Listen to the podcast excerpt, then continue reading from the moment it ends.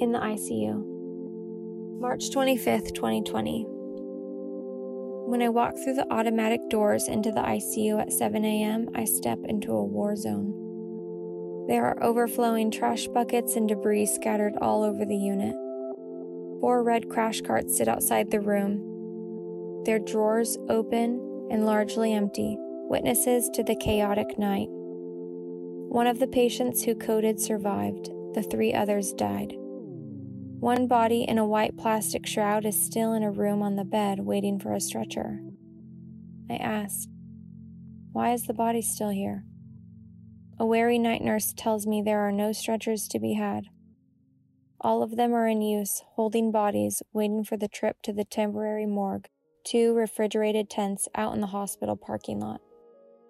In normal times, we might see two to three codes in our ICU in a month. Now we see four or more in a day, sometimes two at the same time. Truly battlefield conditions. I hear one of the night nurses yelling from inside a patient room at a young, baby faced intern to come help. Her patient is crashing and about to code, but the intern is afraid to leave his safe island in the doctor's report room. He knows that the COVID 19 virus is everywhere. Death's wings have scattered the virus like fine snowflakes over every computer keyboard and phone and countertop and chair in the unit. As the ICU attending and the fellow join the nurse, the intern slowly follows them in, looking scared to death. While the night nurse and the doctors are trying to save the patient who is crashing, I go into a small room that's cluttered with equipment. I cover my cotton scrubs with paper pants and a paper shirt, and I pull on a thick, long sleeved cloth procedure gown and tie it snugly. I will wear the gown all day, hoping, praying it will keep me safe, keep my family safe when I return home.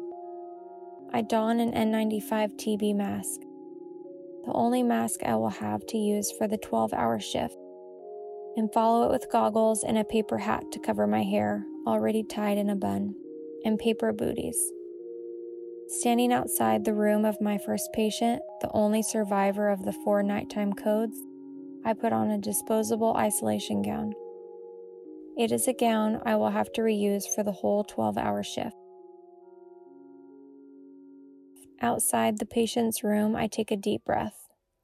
Pause open the door, and step into a pool of bloody fluid. During the night, the patient had pulled out his endotracheal breathing tube because they did not have enough of the sedating and anesthetic drugs to keep him asleep.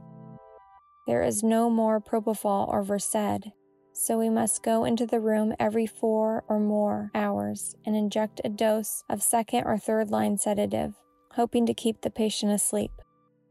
We will have to go back to Valium or scopolamine if the shortages persist.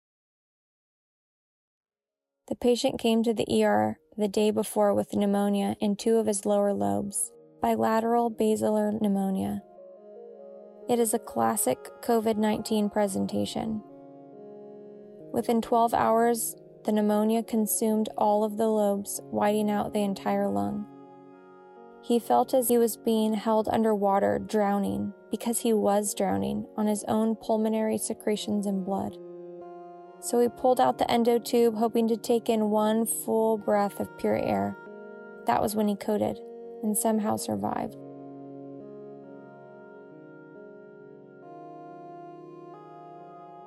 After hanging new intravenous solutions and manually taking his temperature, the disposable automatic temperature probes that would normally display his temp on the heart monitor is out of stock.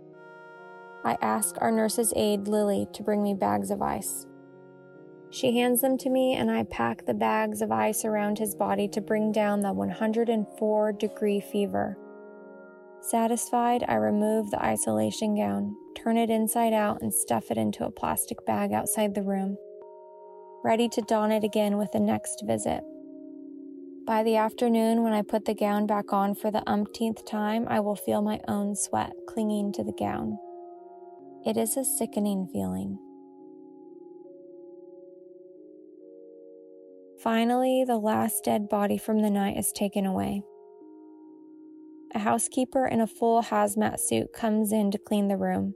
I can smell the bleach all the way to the nursing station. I say to my friend Nurse O, I wish the entire unit could be bathed continuously in the bleach solution. Nurse O says, Don't get me started on my wish list. I can hear the exhaustion in her voice and see it in her eyes. Nurse O was born in Puerto Rico and grew up in New York. She gets tired when people ask if she's going to apply for U.S. citizenship. She is a citizen by birth.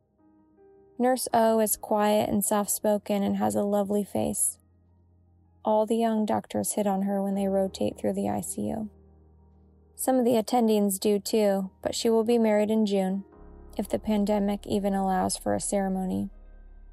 At the head of our wish list, we want the hospital engineers to put fans in all the patient windows to blow the COVID 19 virus out into the wind where it will harmlessly dissipate instead of letting it waft out into the ICU every time the door is opened.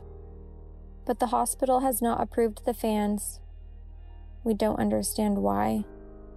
We ask a supervisor why they won't install the fans. Other hospitals in New York have done it in all of their ICU rooms. She just shrugs. She doesn't know. Providing enough PPEs so we didn't have to reuse ours over and over again would be nice. We're told not to expect more supplies anytime soon. Every hospital in the country is ordering them. Our suppliers are out of stock. And to have enough first line sedation and anesthetic drugs so our patients don't wake up and pull out their breathing tubes, that would be a heaven sent. The pharmacy doesn't know when manufacturers will fill their orders. It may be days, or weeks, or months. The ER nurse calls and yells in my ear. Why is it taking so long to send my patient upstairs? It's a madhouse down here. We have patients wall to wall and lined up in the street. I don't bother to defend myself. We are all working in the same hellscape a scene a movie director could hardly imagine for the scariest horror movie ever. A half hour later, Mr. G, the new patient, arrives. He is 45 years old. His skin is mortuary cold. His fingernails are gray instead of a healthy pink, and his blood sugar is 1800.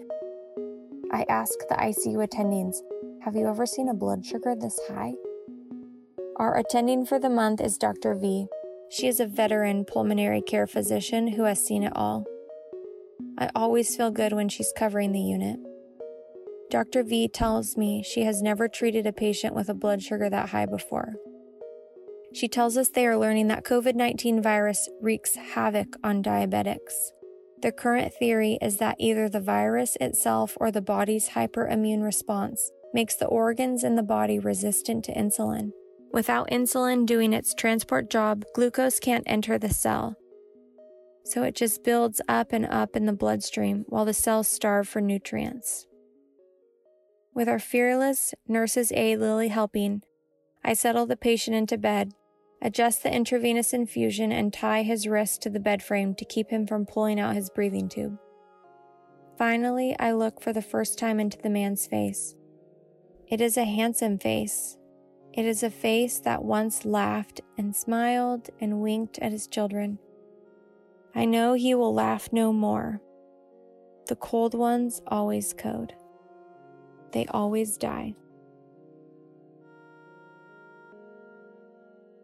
I know that soon, probably during my 12 hour shift, I will have to drag the young intern out of his safe harbor to come pronounce the man dead.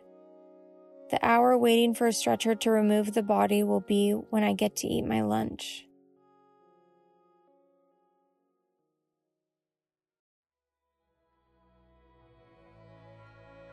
The thought keeps coming back to me. How did we end up in such a mess? How come we weren't better prepared for the avalanche of patients that is crushing us? What went so very wrong?